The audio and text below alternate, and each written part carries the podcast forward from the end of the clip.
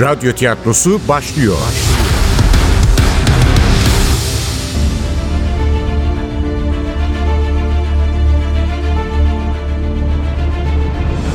Overlockçu Kız 1. Bölüm Eser Ahmet Ümit Seslendirenler Başkomiser Nevzat Nuri Gökaşan Komiser Zeynep Dilek Gürel Komiser Ali Umut Tabak Hasan Okçum Orhan Hızlı Zeko Umut Aksoy Gülabi Mustafa Oral Duran Mustafa Fatih Özkul Bayram Burak Akgül Efektör Cengiz Saral Ses Teknisyeni Berfin Saltanat Çubuk Yönetmen Hüseyin Karadeniz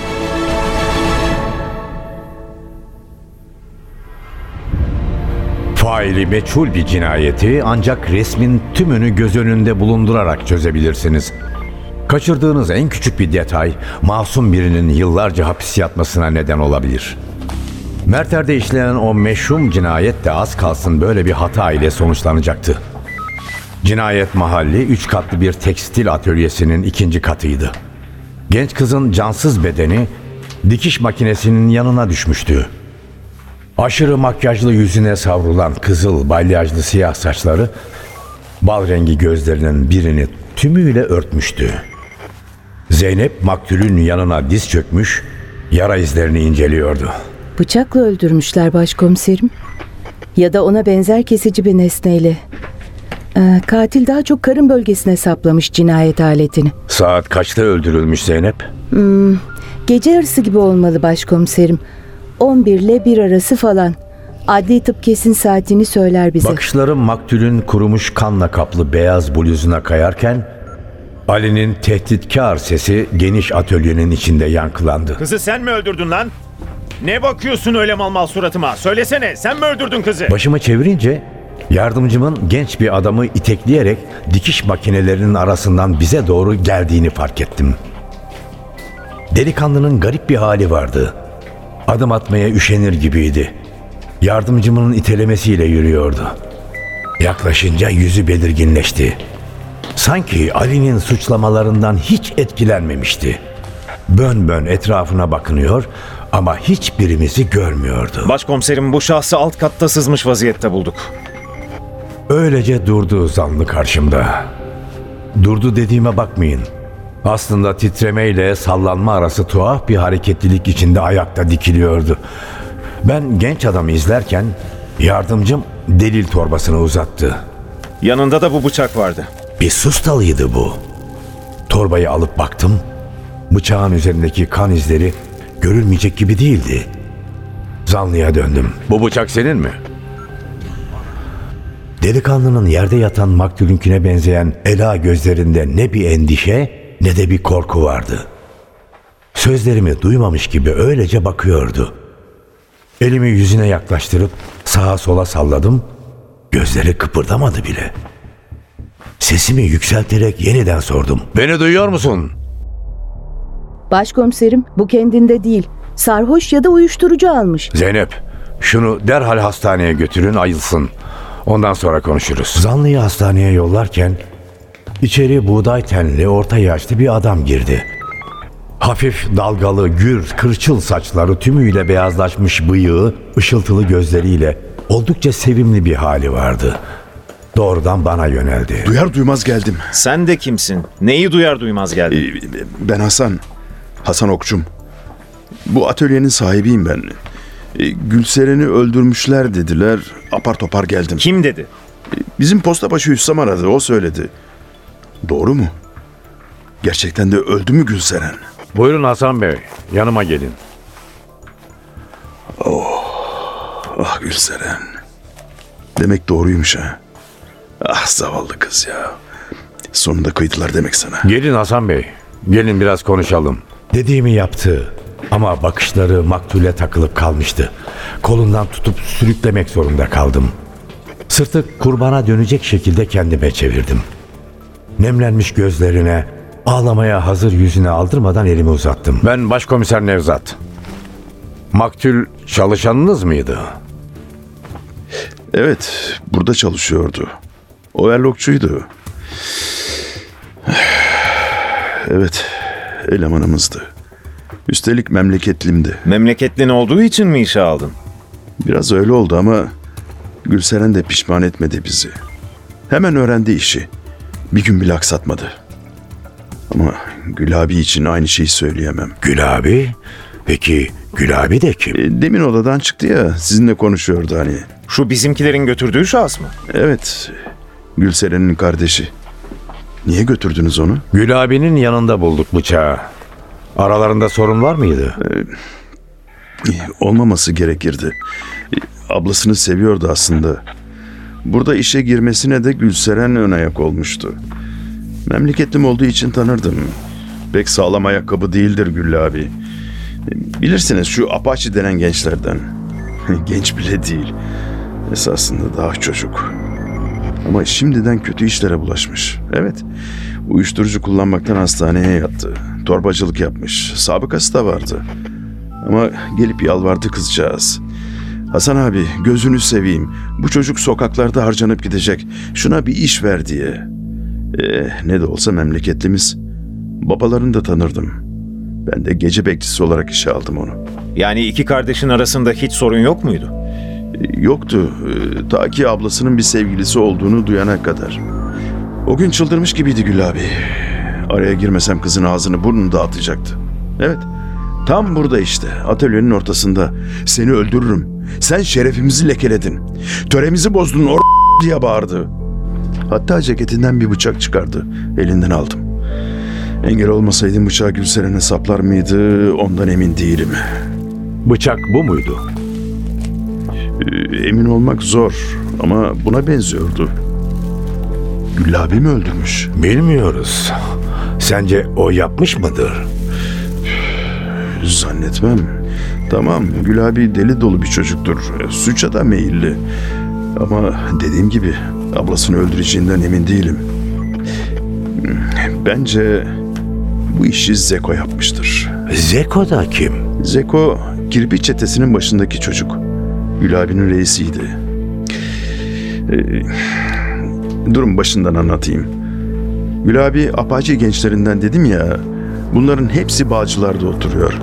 Hepsi dediğim dört kişi. Zeko, Bayram, Duran. E, tabii ki bir de Gül abi. En büyükleri de bu Zeko denen hergele. Saçları böyle kirpi gibi dik olduğu için kirpi Zeko diyorlar ona. Ama çok tehlikeli biri.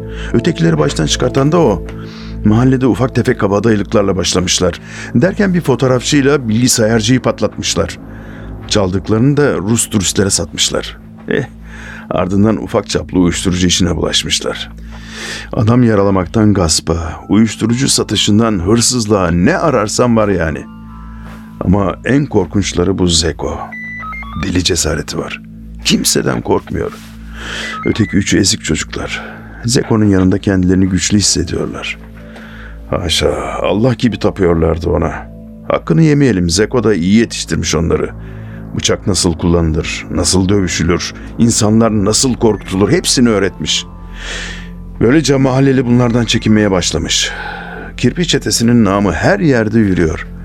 Duran, Bayram ve Gül abi de semte kendilerini kral zannediyorlar.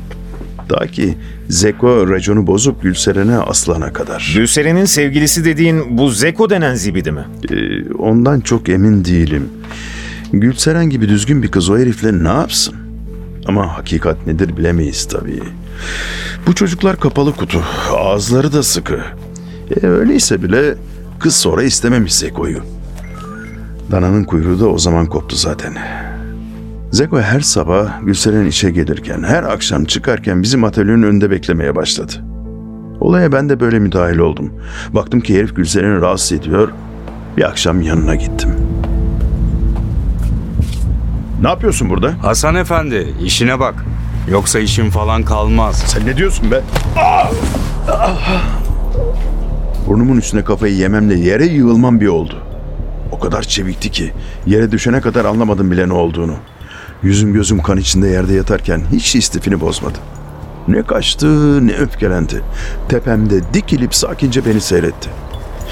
Bizim Hüsam ve öteki personel olayı görüp yetiştiler. Adamlarımın geldiğini görünce de hiç paniklemedi. Anında çekti su salısını.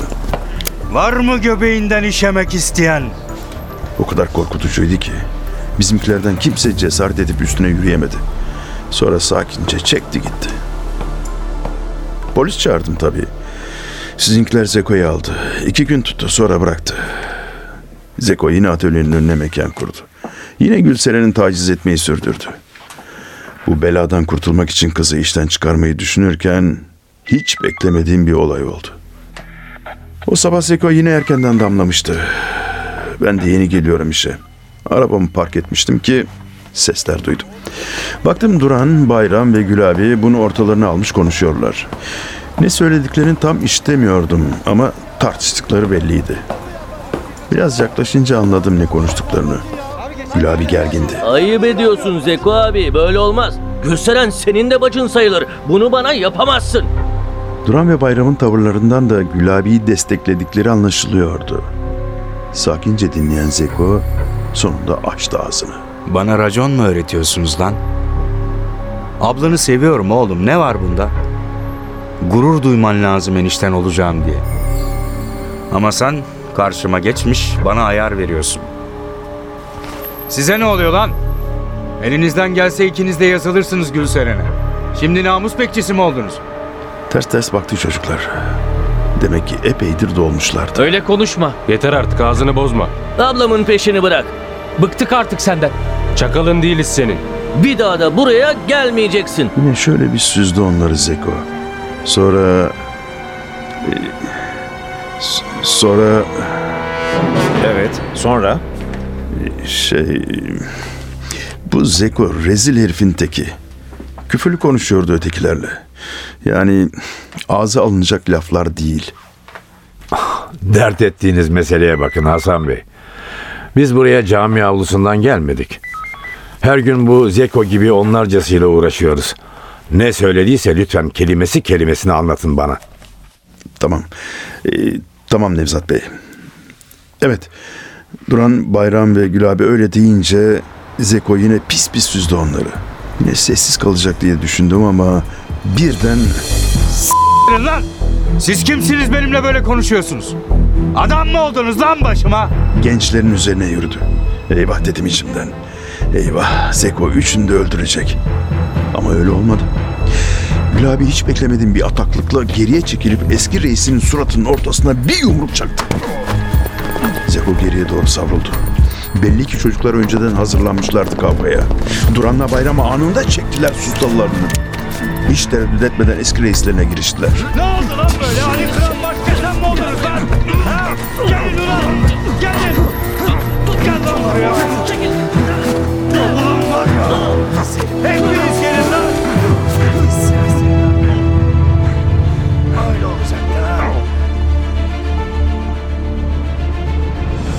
Overlockçu Kız.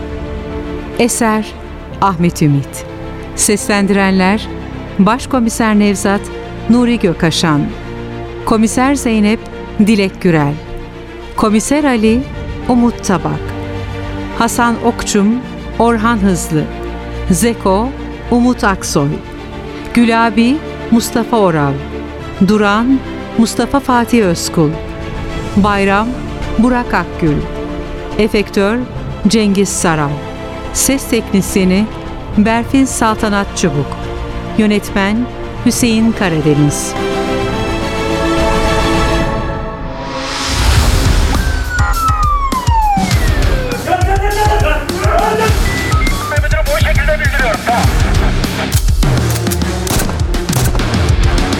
Radyo tiyatrosu sona erdi. Radyo tiyatrosu her cumartesi 11.30'da NTV Radyo'da. Kaçıranlar ve tekrar dinlemek isteyenler içinse ntvradio.com.tr'deki podcast sayfamızda.